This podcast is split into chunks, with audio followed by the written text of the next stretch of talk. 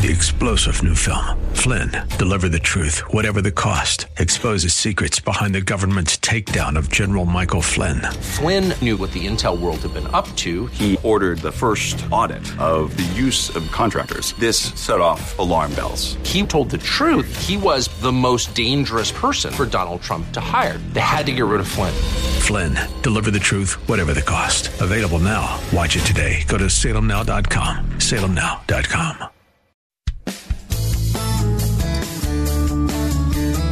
This is the Word to Stand On for Life with Pastor Ron Arbaugh. Your word is sharper than any two-edged sword, and it cuts deep into my heart. The Word to Stand On for Life is a radio ministry of Calvary Chapel in San Antonio. A live call-in show here to help you answer your questions about the Bible and how to apply the Word to your daily life. For more information on Calvary Chapel, visit our website, calvary s a dot com. Get your Bible questions ready and call in now to two one zero, three four zero, nine five eight five. It's The Word to Stand On for Life with Pastor Ron Arbaugh.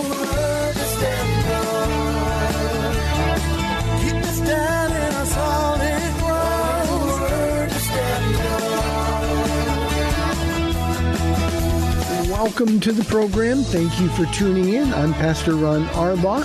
It's Tuesday. It's four o'clock. You're listening to A M six thirty The Word. That means it's time to get started on the program.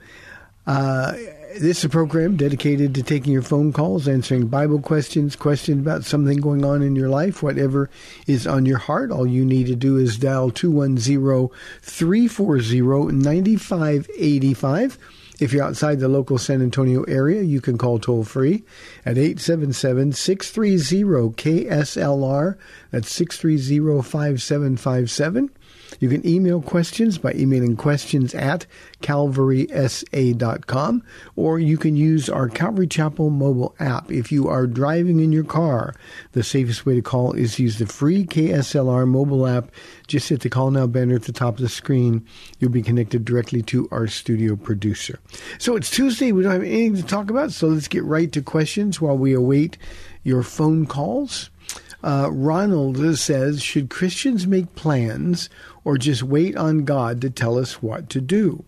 You know, Ronald, I once did a study, and I can't remember where it is or how long ago it was, but I did a study about um, along the way. If, you, if you've got a Bible study program, uh, along the way or while they were on their way, something like that. And the one thing that became clear to me is that God never meets a stationary target. And I think a lot of us, we got this idea of God's sovereignty that's sort of messed up. We think, well, okay, God's just going to tell me to do what he wants me to do, or he's going to make me do what he wants me to do. No, God meets all of us while we are living our lives, while we're doing the will of God, while we're serving the Lord, while uh, we're, we're, we're, we're trying to get close to him. And so, yeah, Christians need to make plans. Now, what we can't do, Ronald, is is hold those plans tightly. We have to be able, like Jesus, to say, nevertheless, thy will, not my will, be done. Now, very practically, Ronald, one of the things that I do on a daily basis is I offer this day to the Lord. Uh, I tell him, look, I can't do your will on my own. I don't even want to do your will on my own. That's just the human condition. But I want to hold on to you, Lord. So let me follow you. And as we follow the Lord, he's going to let you know what his plans for you are. So, yeah, we should make plans. I know, for example, I'm going to get up tomorrow morning. I'm going to spend some time in the Bible with Paula. She's going to read to me.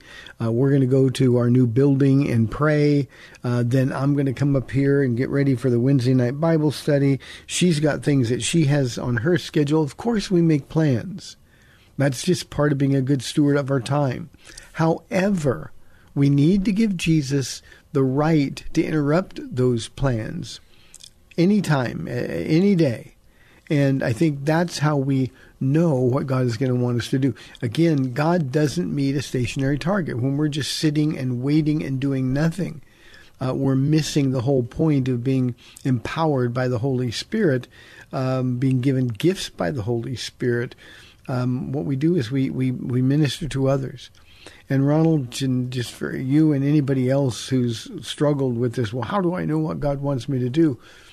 Um, let me say, you will never know what God wants you to do if two things are present. One, you're not a man of the Word. God will speak to you very clearly. He will give you direction in His Word at just the right time. But the other thing is, you've got to be spending the capital God has given you, the, the, the Spirit of God living in you. You've got to spend that capital for the benefit of others. When you're thinking about you, or you're consumed with your issues or your life, um, then then you're going to be sort of on a desert island, stranded.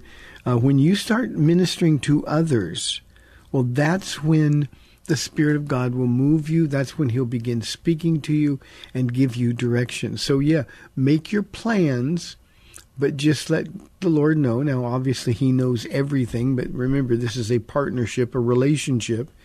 Just let the Lord know that, um, God, whatever I'm doing today, if you got somebody you want me to talk to, if you got somebody that needs to be ministered to, um, just point them out.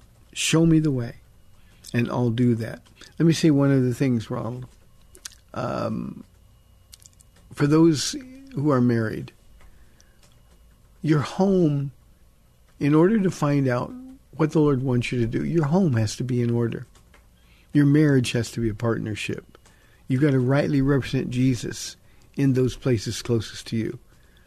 And if you're not doing that, well, then there's not going to be any instructions. But the idea that we just sit around and God will let His plan for our lives be known, that's simply not a biblical plan at all. You know, even the Apostle Paul, when he was Saul of Tarsus, he was on the move. He was on the move when Jesus apprehended him on the road to Damascus. He, he was doing the wrong thing, but that's where Jesus could catch him, stop him, and turn him around and send him on a, on a path and a life of service that's beyond anything that we can imagine. So, uh, yeah, make your plans. Uh, do the best you can. Be faithful. Um, but, Ronald, the Lord always has the opportunity to interrupt your plans. Good question.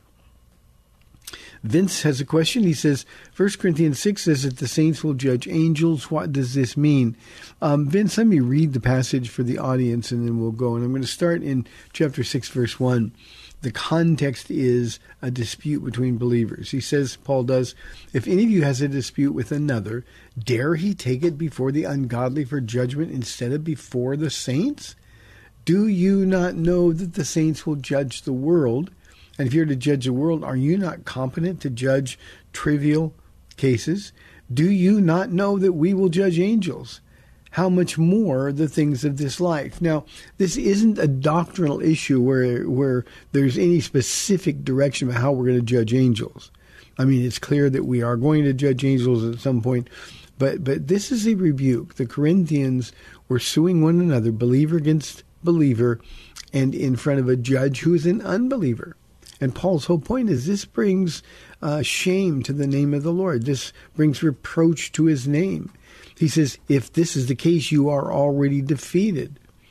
And so his argument here, it's sort of from the lesser to the greater. Uh, if I have a dispute with somebody, um, why would I take it to somebody who's ungodly instead of before the saints? And then he gives us the qualification to the saints.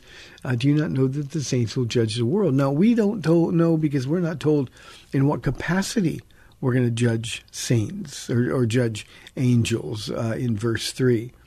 Um, so, yeah, we're going to judge. We're going to be sort of a, um, a statement of God's wonderful grace. And people that are going to be condemned for eternity to hell are going to have to deal with the fact that people like you and me, we got saved. And then the fallen angels we're going to judge. And I can only presume that we will be judging fallen angels the same way uh, by making a statement to the goodness and the grace of God. Uh, if it can save us, it could have saved you. So it's not we're going to pronounce judgment or we're going to be God's instrument of judgment. We, we will be uh, in the Great Tribulation, in the millennial kingdom of the Lord. We will be uh, instruments that God uses to judge those who are disobedient. But when we judge angels, it's going to be the fallen angels, and we're simply going to be a statement to them of the grace and the goodness of God. And uh, the point is, if we're going to be in that capacity, then certainly the, the church ought to be able to judge worldly cases. Paul calls them trivial cases between saints. Now, let me say this. Vince, when we have a problem with somebody, it's never trivial to us. But God is trying to give us perspective. Considering all the things going on in this earth, is really my dispute with another believer worth suing over? Now, again, we don't want to be wronged. I had a question yesterday about being cheated. Nobody wants to be cheated. But the point is, why would we go to court before unbelieving judge and unbelieving world when Christians ought to be able to settle this, these issues? And that's why it very, matters very much. So, Vince, I hope that answers your question. Thank you very, very much. Here is a question from Xavier. Um, Pastor Ron, how do you react to near-death experiences that people have had? Um, Xavier, I absolutely don't react to them at all. Um, you know, most of these near-death experiences come back with these fanciful tales of heaven, and I saw Jesus and all these things. And we know, if we read Second Corinthians chapter twelve, and this is why knowing the Bible is so important.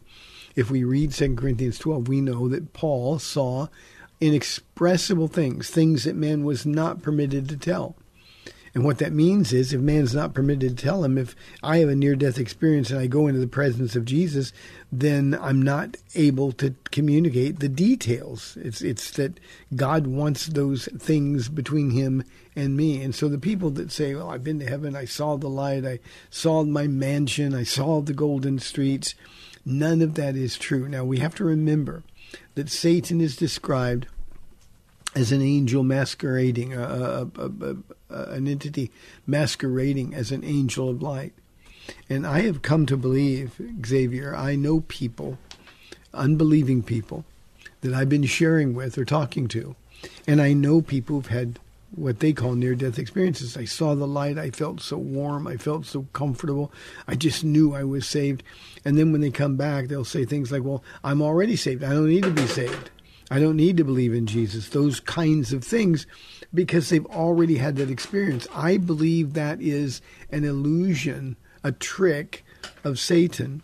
And, um, you know, the reality is that uh, if Paul couldn't talk about those things, then man is not permitted to tell. And to come back to write books or make movies, most of those books, Xavier, have been proven to be uh, false um, uh, in many cases, in some cases, I should say. In some cases, we've had people recant and, and books pulled off the shelves and things like that. But uh, I don't react to the near-death I don't react to the near-death experiences at all. Uh, it's just not an issue. So Uh, if somebody would say to me, you know, I, I, I, I died or I nearly died and, and I, I went to heaven, I saw heaven. If I said, well, what did you see? And they said, you know, the Lord said, I couldn't tell you. Well, I would believe then that they probably did have a really near, a real near-death experience. But to come back and share with everybody. Now, I know we do it. We rationalize everything. Well, I'm just witnessing. Well, most of the time people are trying to make money from books. They're trying to build a foundation for a ministry. Um, man's not permitted to tell is pretty clear, and yet these near-death experiences have so much to tell. I read one guy who said that uh, when he was in the hospital, Jesus sat on his hospital bed, and he described him. He said he was like six foot two. He had these huge hands, and I just knew that I was in the presence of the Lord. Those things just aren't true, Xavier. So Uh, I would spend my time reading um, more solid, dependable material. So that's my advice. three four zero, nine five eight five for your live calls and questions. If you are outside the local San Antonio area, you can call toll-free, um, eight seven seven, six three zero, K S L R. Adam says, What is the advantage of being a dispensationalist? I know there's a lot of controversy about it. Adam, there shouldn't be any controversy at all. A dispensationalist simply means that we can validate that God works different ways at different times. Um, I think the most foundational proof of dispensationalism is if you believe that Israel and the church are two separate entities, you are a dispensationalist, even if you don't understand that you are. We know that God worked um, with the, through the law. Uh, with with Moses when Joshua came. Uh, Joshua was basically saying, you focus on my word. I, I, I spoke through Moses, but now I'm going to speak through my word. We know that uh, in these last days, uh, Hebrews one one says he has spoken to us in Son, literally, that's the translation, not in his Son, but in Son, indicating that Jesus is God's final word to this earth until he comes back again. Now, the advantage of being a dispensationalist is that it makes sense of the Bible. You know, when I get these calls on this radio program, people that say, well, we should celebrate the Sabbath. That's the day we should worship, on Saturday, not on Sunday. I always ask them, well, to whom was God speaking when he made that commandment? It doesn't matter. He was speaking to his people. No, it matters. And in fact, the Holy Spirit goes out of his way to indicate, Moses to the Israelites say. And he put them, not Calvary Chapel, not your church or mine, he put them under the law. And it just makes sense. I think hermeneutics one oh one is, is two, two parts. One, to whom is the author speaking? And two, what did he intend to say? And so to presume that, well, we're all God's people, and so God gave that to them as an everlasting covenant, so we have the same everlasting covenant, is just bad hermeneutics, hermeneutics being the the uh, science of biblical interpretation, really the interpretation of any piece of literature.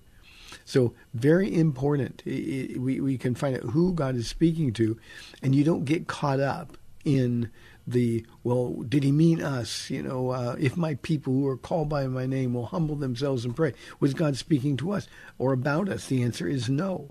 He was speaking to his people, Israel, when they were facing being judged for being far from God. So that's the real advantage of being a dispensationalist. The Bible is very confusing if you are not approaching it with a dispensational viewpoint. Now, let me also say this, Adam, this is important.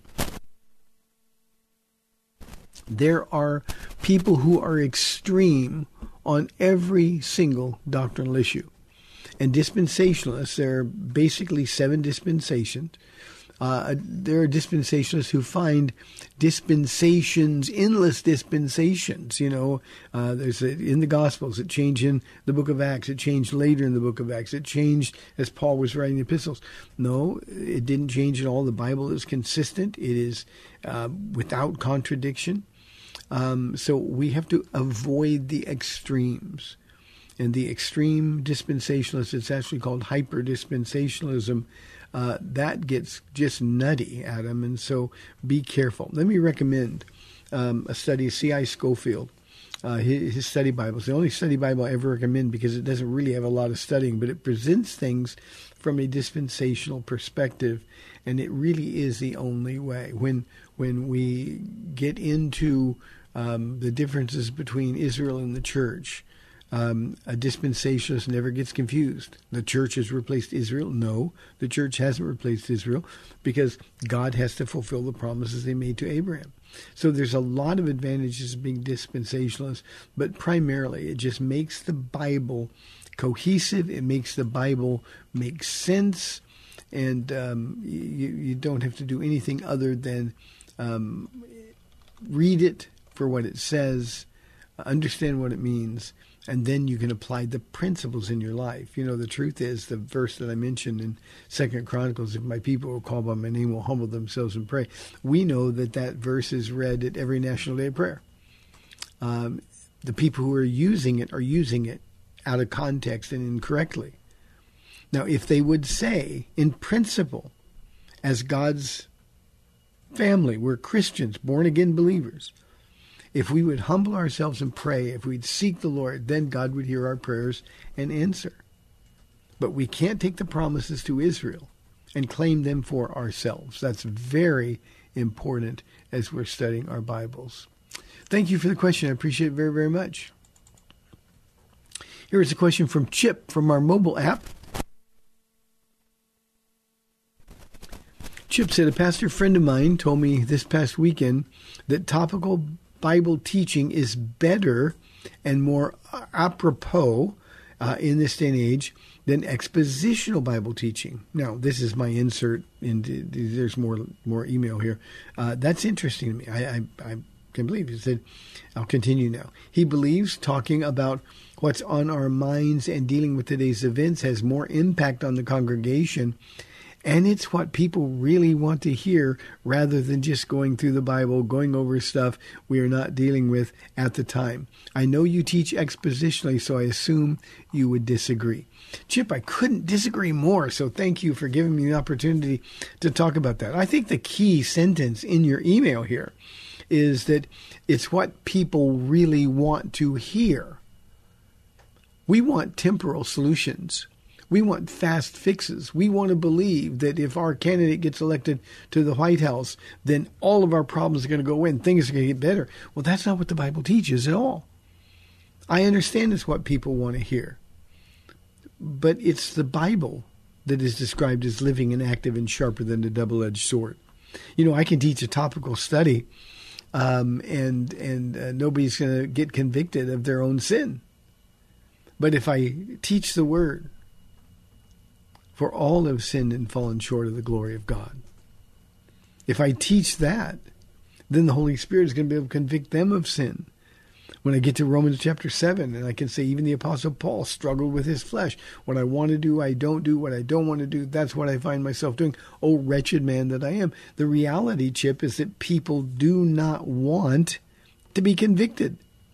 I've had people straight up tell me, you know, Pastor Ron, it's it's hard to come here because you you, you always demand that we. I had some one person tell me that, that I have too high standards. I said, do you want lower standards? Do you want God, a God that expects lower standards? He said, I come to church to feel good about myself. Well, unfortunately, there are congregations. I don't like to call them churches.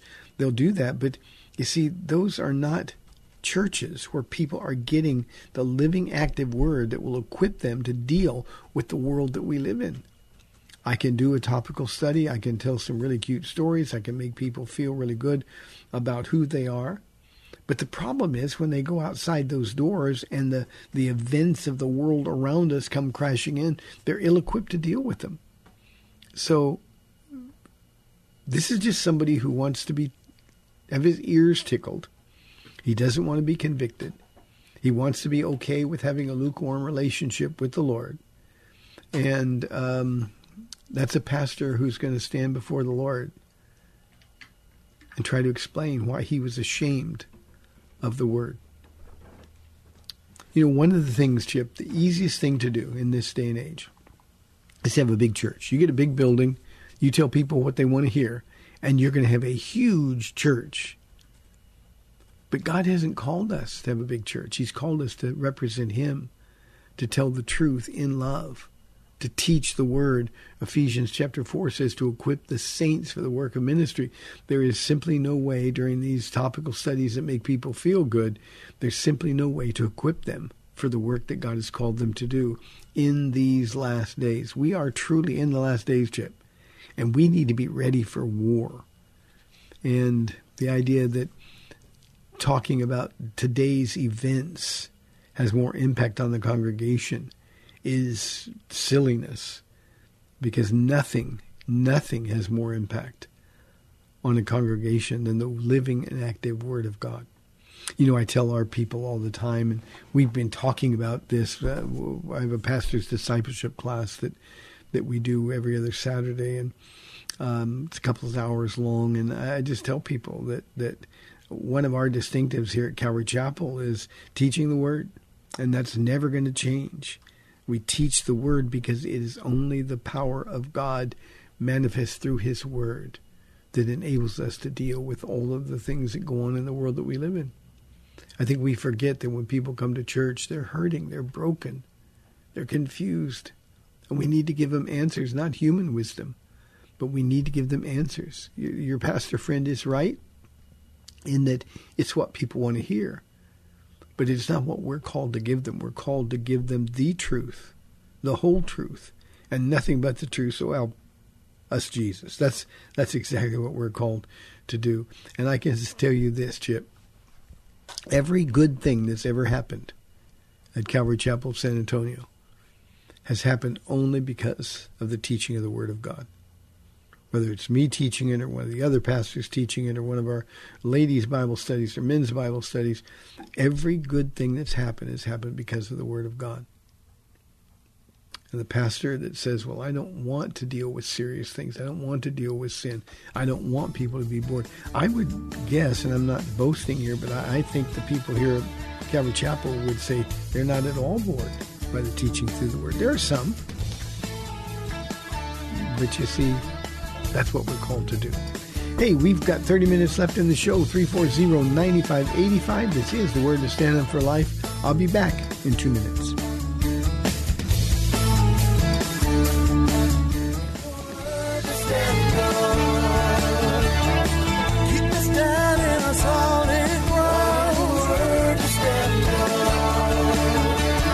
Welcome back to The Word to Stand On for Life. We're taking your calls at three four zero, nine five eight five or toll-free eight seven seven, six three zero, K S L R. Now, here's Pastor Ron Arbaugh. Welcome back to the second half of our Tuesday show. I'm Pastor Ron Arbaugh, three four zero, nine five eight five. That's area code two one zero or toll-free eight seven seven, six three zero, K S L R. Here is an anonymous question from our email inbox. As a Christian, can we and should we pray for war? Hmm. I really believe that Iran is behind, or at least uh, a chief contributor to all the trouble in the Middle East today. After the killing of three of our brave soldiers in the region over the weekend, I really feel like we should strike the real cause rather than hedge around the issue. I believe we should defend ourselves. Am I off base? A little bit off base, but mostly not. Let me let me explain. Um, th- there is a such thing as a just war. Uh, you can open your Bible, uh, the book of Joshua, the Canaanite campaign, um, but but there are other examples of just war. Um, we need to defend ourselves, and um, but but I don't think that means we should pray for war. We're to pray for peace. We're to pray for revival. We're to pray for the Spirit of God to move upon people's hearts and get people saved. Now, the reality, however, is that uh, there are people who uh, aren't concerned about peace, and certainly in the Middle East, that's the case. Um, Iran is certainly behind a lot of the trouble in the Middle East. Uh, Iran uh, identifies the United States as as um, their mortal enemy, uh, of course, along with Israel. But so too do the other Arab nations in the region. Um, and I think uh, you're right in the sense that Iran is behind the attacks uh, that we've been experiencing, attacks that Uh, our administration uh, has not really done anything about. Uh, in fact, we have contributed by uh, giving them literally billions upon billions of dollars um, because they say, oh, we'll be good with it, when in fact we know that they can't be trusted. So I think if we enter into a war, and certainly killing three of our soldiers uh, gives us a just reason to attack Iran. Um, I just don't think. Uh, I, let me let me phrase this two ways. I don't think that our nation has a stomach for war. I also don't think that uh, our current administration has a stomach for war. I think it is contrary to everything that they believe about. Let's just get along. I mean, they've tried to buy uh, Iran off. That hasn't worked. Iran has broken promise after promise, and still uh, they're unwilling to do anything about it. So uh, I think we need to get to the issue. I think we need to defend ourselves. Uh, I, I'm, and nobody's ever asked my opinion, but I think if uh, we send our soldiers into war at any level, then we have to be one hundred percent committed to winning that war, period, no matter the cost, no matter the collateral damage. And that's just simply not something that our nation, our administration has the stomach for any longer. So um, don't pray for war, pray for peace. Uh, at the same time, uh, ask God continually to protect our soldiers. Uh, ask God to give our our uh, governing officials, including um, and especially our president, the wisdom to deal with these issues in a godly and just way. Um, but just leave it to the Lord uh, rather than try to turn your prayers. I, I just don't think war is ever the right answer or God's answer, even though, as I said, there are times when a just war is necessary, a righteous war, and uh, we may be approaching that. Can I just say one other thing relative, not specifically germane to this question, but we're going to see this more and more. You know, up until now, we've seen terrorist groups, Hamas and um, the P L O and, and uh, other groups.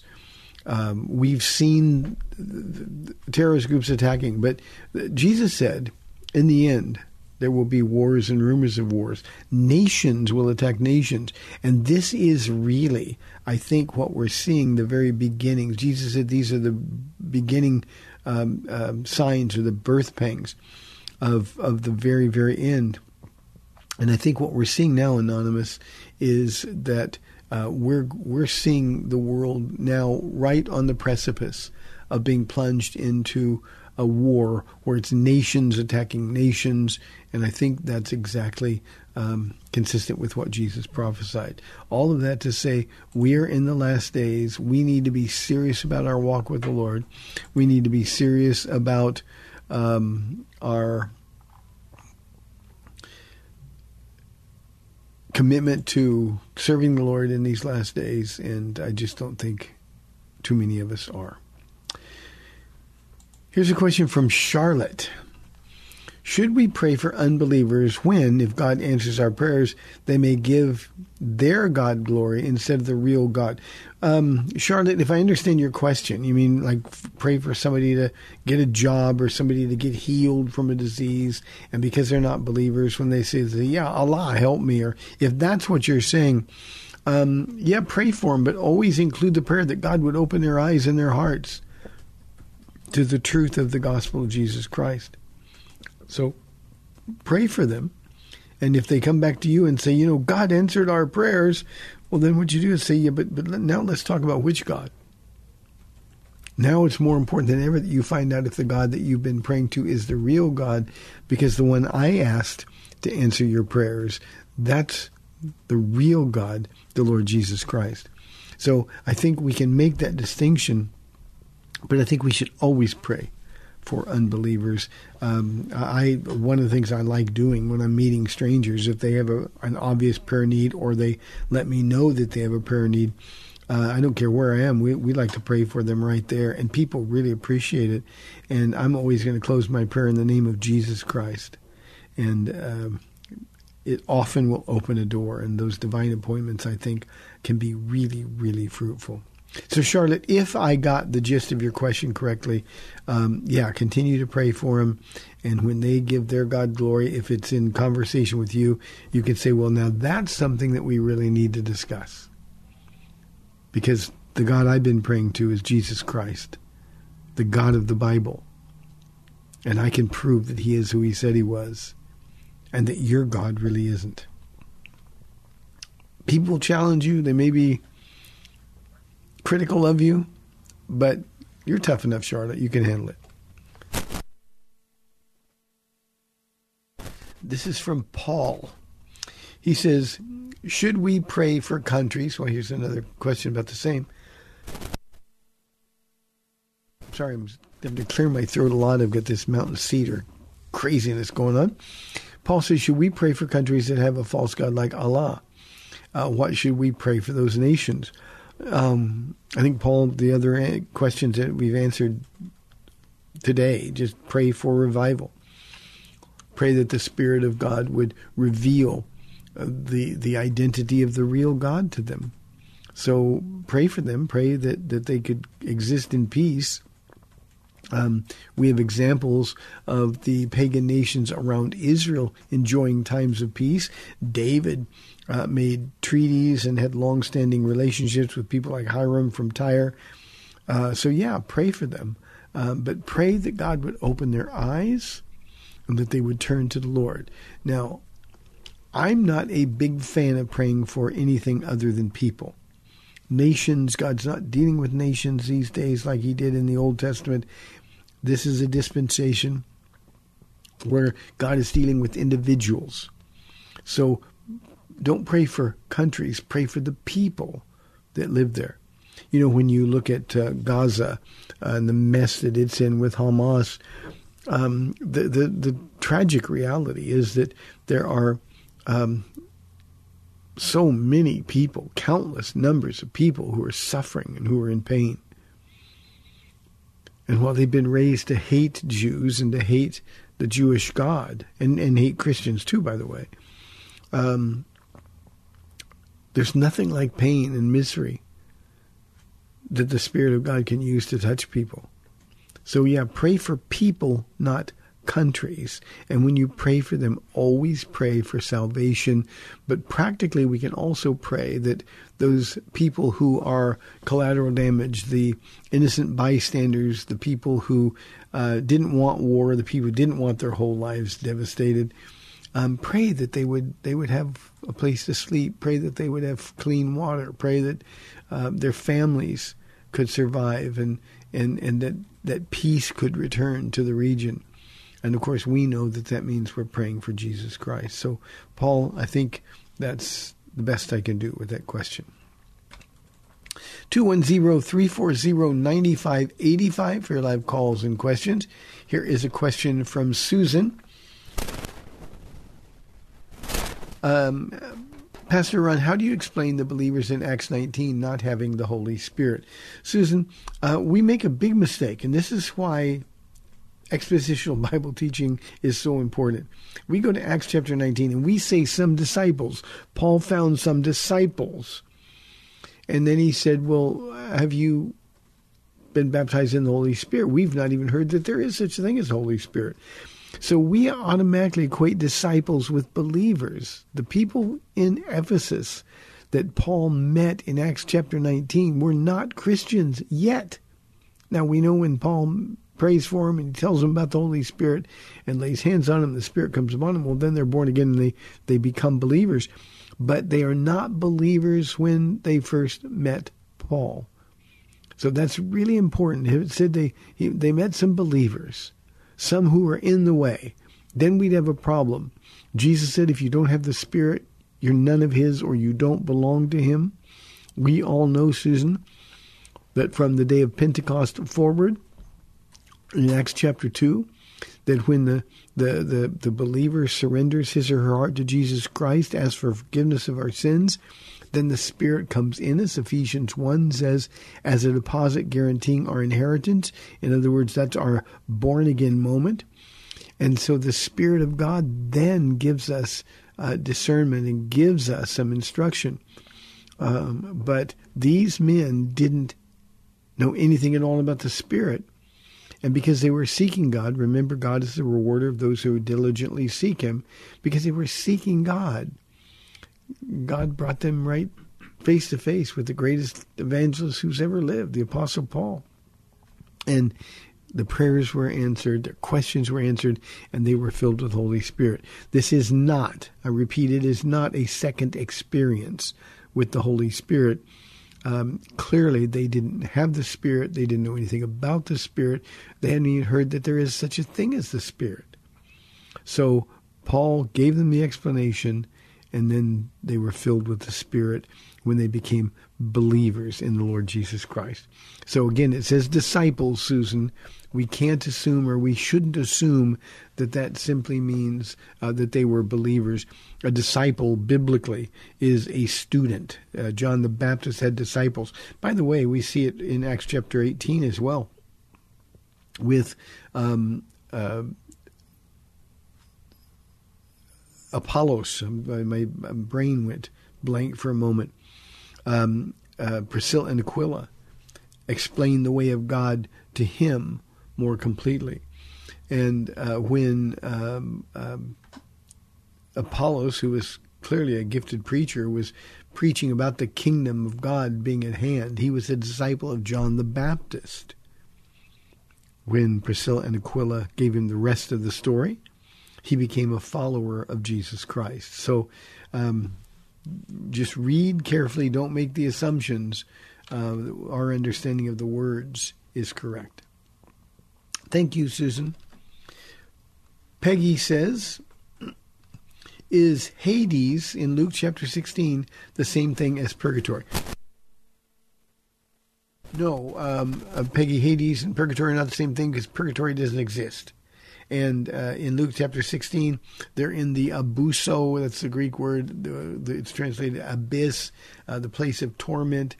Uh, that's a holding tank that is still uh, waiting to be emptied uh, for the end of the age. But uh, no, there's no such thing as purgatory, period.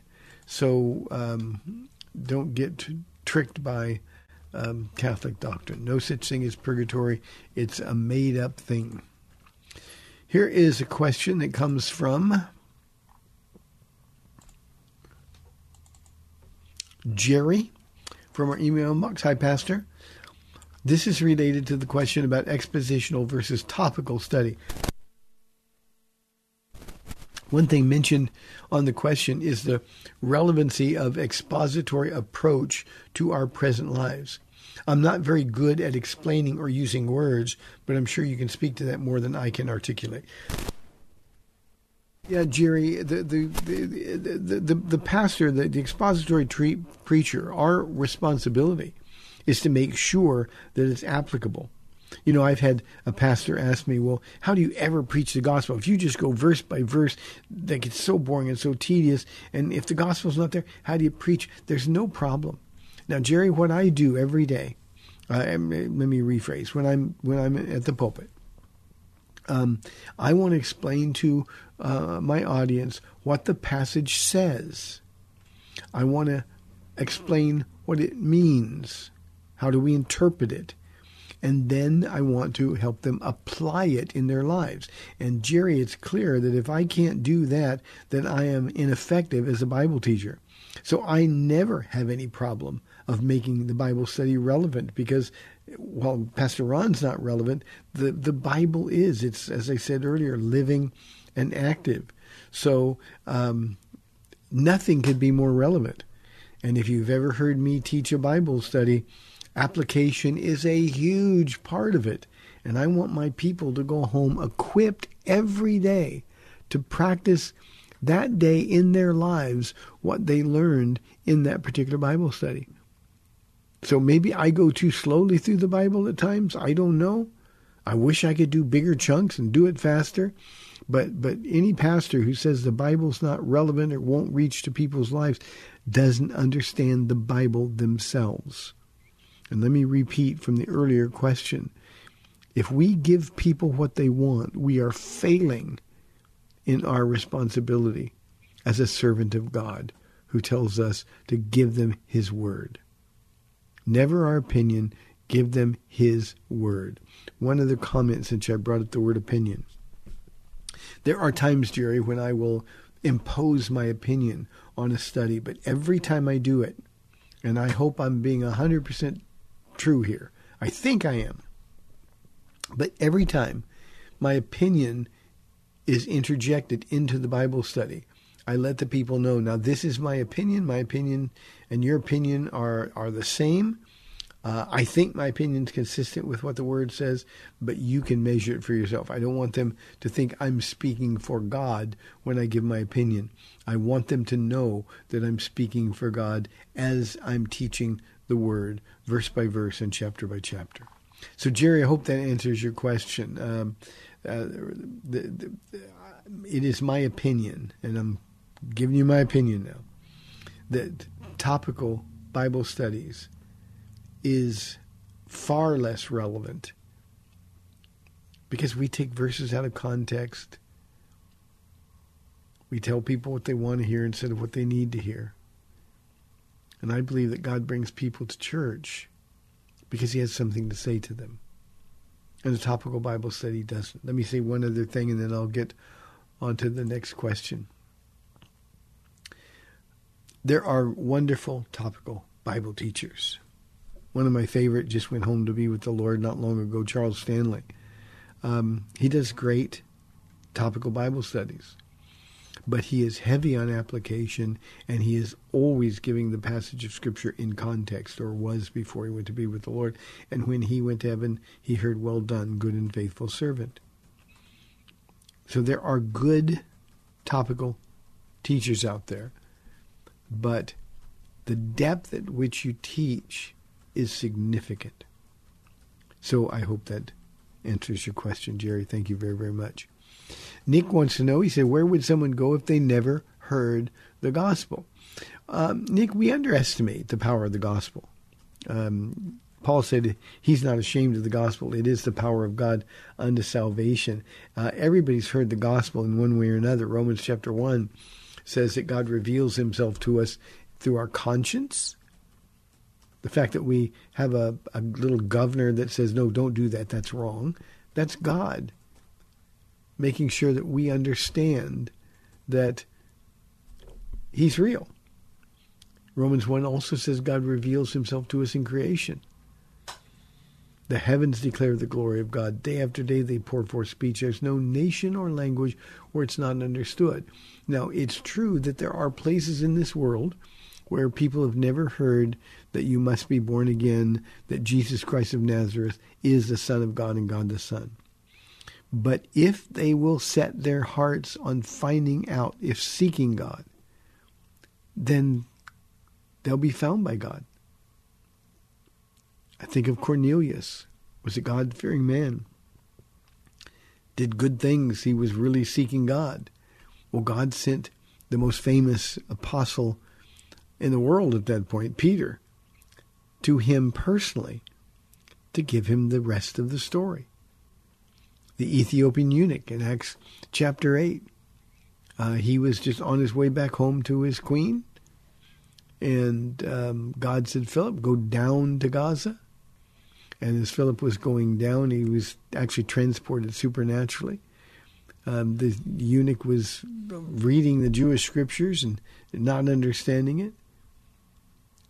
And Philip asked him, do you understand what you're reading? Well, how can I understand unless somebody teaches me? Tell me, is the, the, the prophet talking about himself or another? And it was a perfect opening, and Philip then could tell him. My point is that anybody who is truly seeking God is going to find a revelation of Jesus Christ. God's not limited by region. God's not limited by culture or nationality. Anybody who really wants to find God is going to find him. And we have to have confidence in that. And we've got an empty tomb which screams Jesus Christ is God. So everybody can know the truth if they will know the truth. But the person, for example, who believes in Allah or Buddha, that person has a responsibility, and they are accountable to God to find out whether or not the God they believe in is really God. You can't just accept it because that's the way I was raised. That's what my parents taught. Uh, if I was any other religion, then I could be killed. None of that matters. Anybody who is really seeking God will find him. And by the way, there are, are great moves of God's Spirit going on in Iran. We had a question about Iran. Um, in, in the Middle East, Arabs um, are, are having personal visitations by the Lord. Um, God's doing miracles similar to some of the miracles that were done in our New Testament. And he's doing that because he is rewarding those who are diligently seeking him. He knows that they would be lost. So where would someone go if they never heard the gospel? If they didn't respond to what they did here, whether it's conscience or creation, then, then, Nick, uh, they'd go to hell forever and ever and ever. Last question for the day. It's also from Ronald. I think it's a different Ronald. What's the key to loving people who are really difficult and you don't feel like loving them? Um, Ronald, the key is faith. Romans five five says God has poured out his love into our hearts by the Holy Spirit that he's given us. So when you don't feel like loving somebody, that's when you have to make a sort of a love withdrawal. You know, God, you deposited your love. Uh, King James says his love is shed abroad in our hearts by the Holy Spirit. So, Lord, you've inundated my heart with the love of God for people. So empower me to love them with your love, not with my love. It's the only way, Ronald, that you can love people who are difficult. And then you pray for them. And God really and truly begins to change your heart. I was a difficult person. And Jesus chased me down. Jesus surrounded me with a wife who prayed for me. He surrounded me with people. I, I, I had no idea they were Christians. I was surrounded with Christians. And those people loved me as difficult as I was. My goodness, my mother who loved me told Paula, because everybody loves Paula, leave him. Honey, you can come live with us. Nobody will blame you. That's how difficult I was. And yet the Lord was there. So, Ronald, I hope that answers your question. Hey, thank you for tuning in. Uh, appreciate the questions. May the Lord bless you and keep you. I'm Pastor Ron Arbaugh from Calvary Chapel in San Antonio, Texas. You've been listening to The Word to Stand On for Life. I'll be back tomorrow, Lord willing, at four o'clock on A M six thirty The Word. We'll see you then.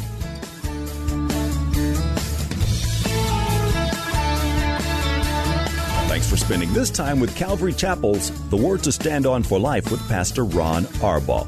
The Word to Stand On for Life is on every weekday afternoon at four, and Pastor Ron invites you to find out more about Calvary Chapel at calvary s a dot com. The Word to Stand On for Life was sponsored by Calvary Chapel of San Antonio.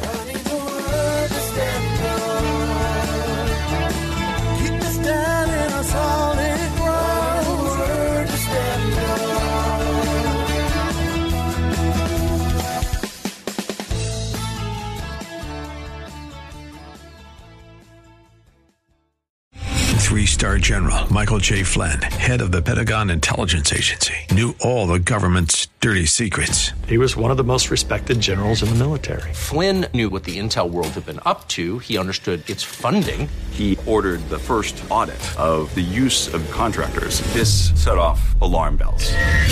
The explosive new documentary, Flynn, Deliver the Truth, Whatever the Cost, and covers the facts behind this scandal. Flynn told the truth. He was the most dangerous person for Donald Trump to hire. I find out the worst enemy that I'm going to face in my life is right here in America. They took my assessment and they wanted me to change it. And I was like, I'm not changing it. They had to get rid of Flynn. With in-depth interviews, archival footage, and never-before-seen personal records of the man behind the headlines. I just felt like I was drowning. Flynn, Deliver the Truth, Whatever the Cost. Available now. Watch it today. Go to salem now dot com. salem now dot com.